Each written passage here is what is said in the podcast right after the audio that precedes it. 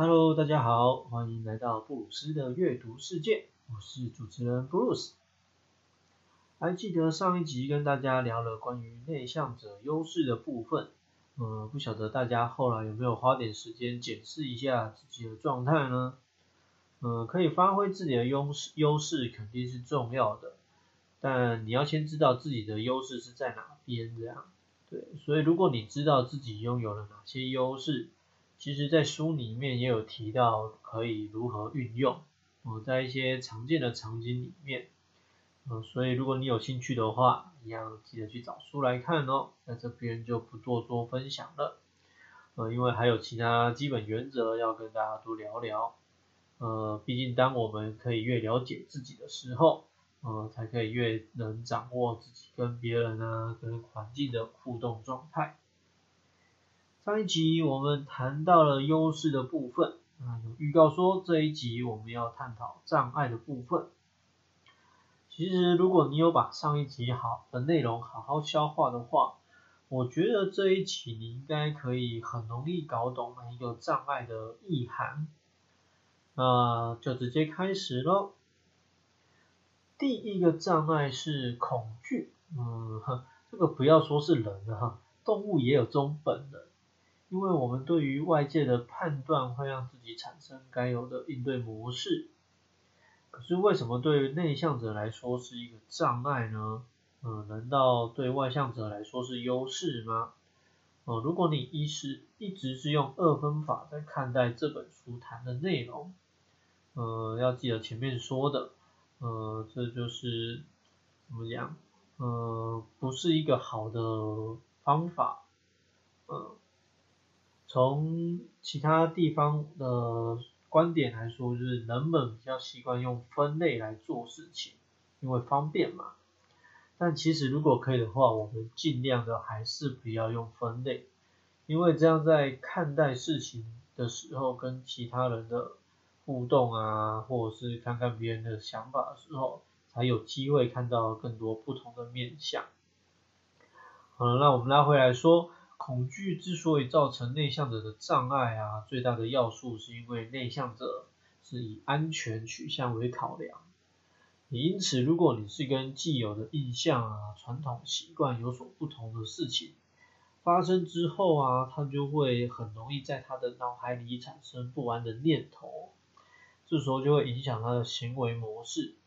呃，哪怕这样的影响都不是什么特别了不起的事情。也会很容易造成当事人的停滞不前，嗯，所以如果我们用另外一个词来形容的话，内向者就也很容易常常被说是胆小的，大概是这个意思。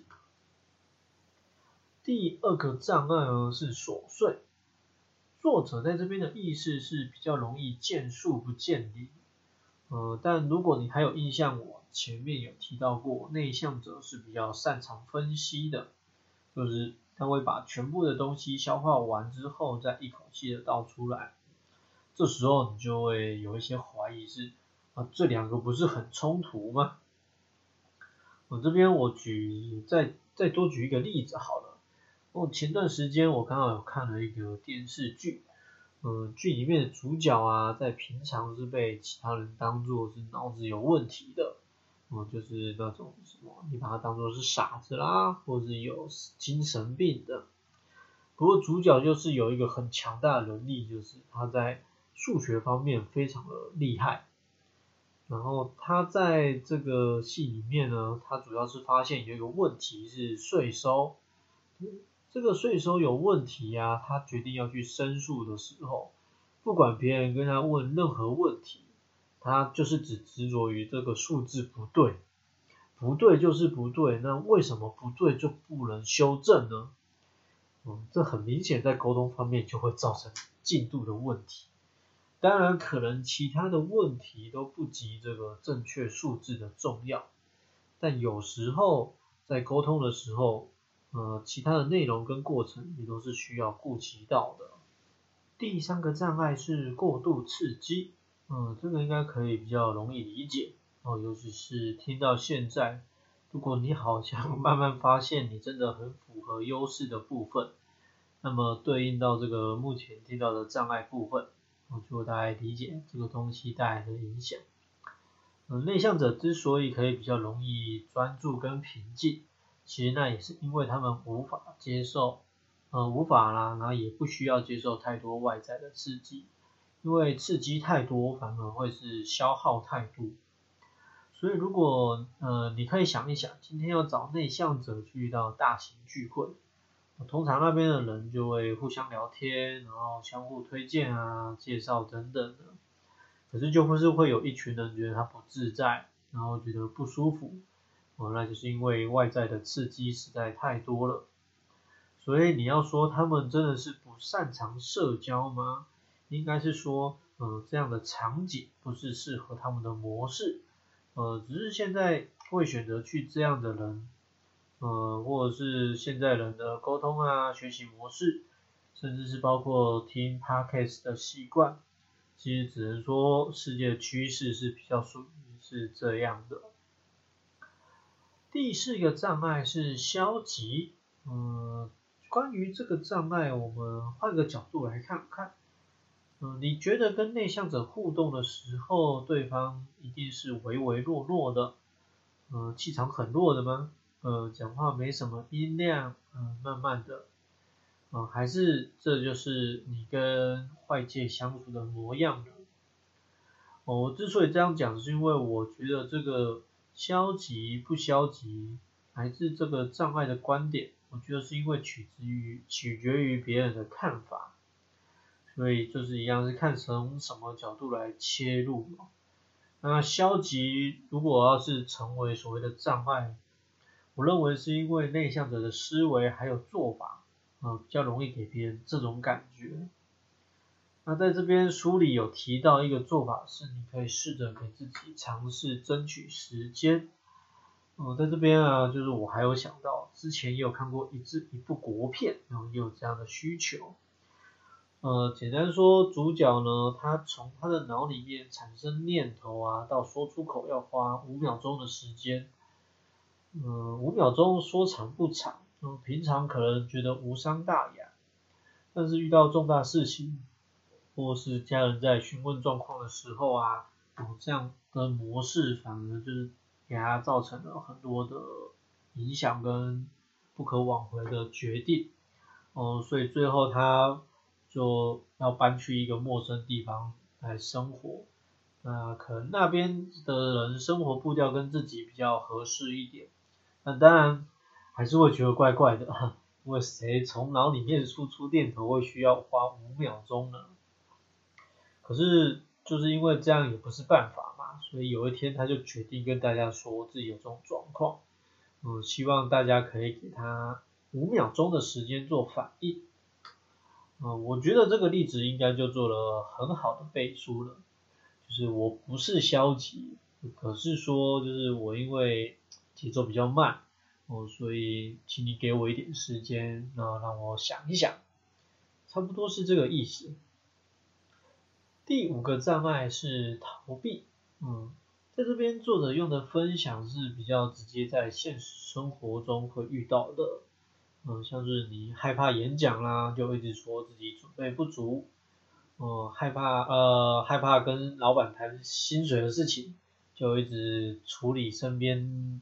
琐碎的事情啊，对，那不过呢，就是有别于消极来说，逃避其实是已经比较积极了，只是说方向上呢依旧是不那么正确。也就是说，就算你变得比较积极了，还是呃没有什么用。嗯，关于逃避这个词，大家如果有一点印象的话，嗯，几年前日剧有一部戏叫《月薪娇妻》，嗯，它原本的标题是。逃避虽然可耻，但有用。有些事情或许真的不是需要赶紧的面对啊，直接面对也是有机会可以解决的。呃，只是在别人眼里，这就不是一个好的状态。所以我认为，到底逃避是障碍，还是另外一种选择应对方式，就看自己怎么认为了。第六个障碍是过于上智。嗯，讲的简单一点，就是理性大于感性。那这件事情通常会反映在沟通上，呃，比较执着在探讨内容里面，然后就忘记了其他层面，特别在情感情感上的需求。人是靠情绪去保有回忆来当做主要方式的，也就是说，常常我们会想到快乐的事情、不顺的事情、印象深刻的事情。都是因为当时的情绪一直都还在脑海里，所以即便你能力再好，做事用心，但忽略情感上的交流跟关心，那么还是会很容易成为别人眼里不合适的伙伴。嗯，不过我觉得就是看你怎么运用。呃，如果你是特别觉得我也没有想要跟同事当朋友。在公司上，在公事上也不需要跟厂商有太多的私交，这方面倒也是不用想太多。那遇到这样的同仁，那也就不用太在意了。啊，毕竟每个人都有自己的生活方式，如果对方真的很在意自己的话，总是会有一个契机可以让彼此成为好朋友的。第七个障碍是自我否定。这个部分作者提到了文化背景上的差异，嗯，我觉得这确实会是很大的一个要素。毕竟在心理学上来说，人类还是比较有从众行为的。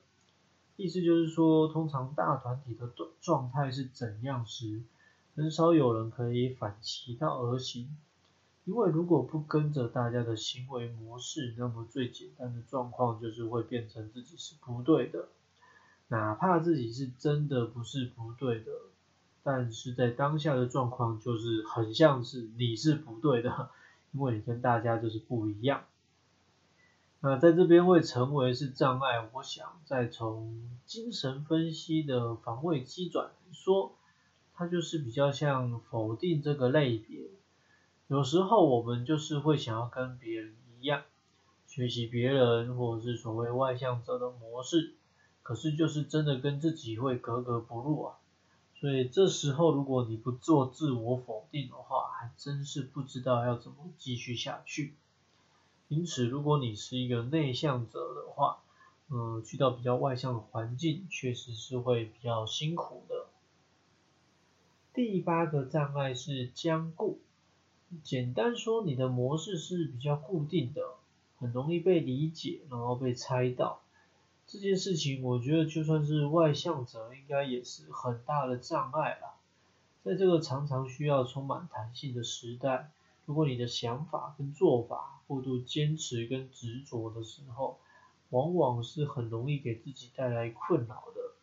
当然，也可能你不困扰，别人比较困扰。作者在这边有提到，如果是遇到有心人士利用啊，然后知道你的爆炸开关在哪边。一旦让你启动的话，后果就会不堪设想。所以这就是僵固之所以成为障碍的主因。不过我觉得僵固的好处还是有的，简单说就是把它变成自动化历程。那当然这还是要回到你的背景来做考量。如果我们要把事情弄成自动化历程的话，你的背景也要特别的固定。我一旦有东西变更，就是牵一发动全身。所以僵固是一种障碍，应该还算可以理解。第九个障碍是避免接触，这个我想应该是很容易理解。作为一个内向者，自然而然不太需要外界的刺激，跟外界不太有需要太多的接触。但有记得我们一开始有说这边的设定是沟通啊。哦，所以如果今天在需要沟通的时候，我们选择避免接触，那么要怎样才能好好做事、完成任务呢？用你自己擅长的书写方式吗？哦，时间应该是没有那么的多，你的同事也不见得有这样的闲工夫，跟自己在信件上讨论工作内容。哦，在公事上是这样的，那么在私事上呢？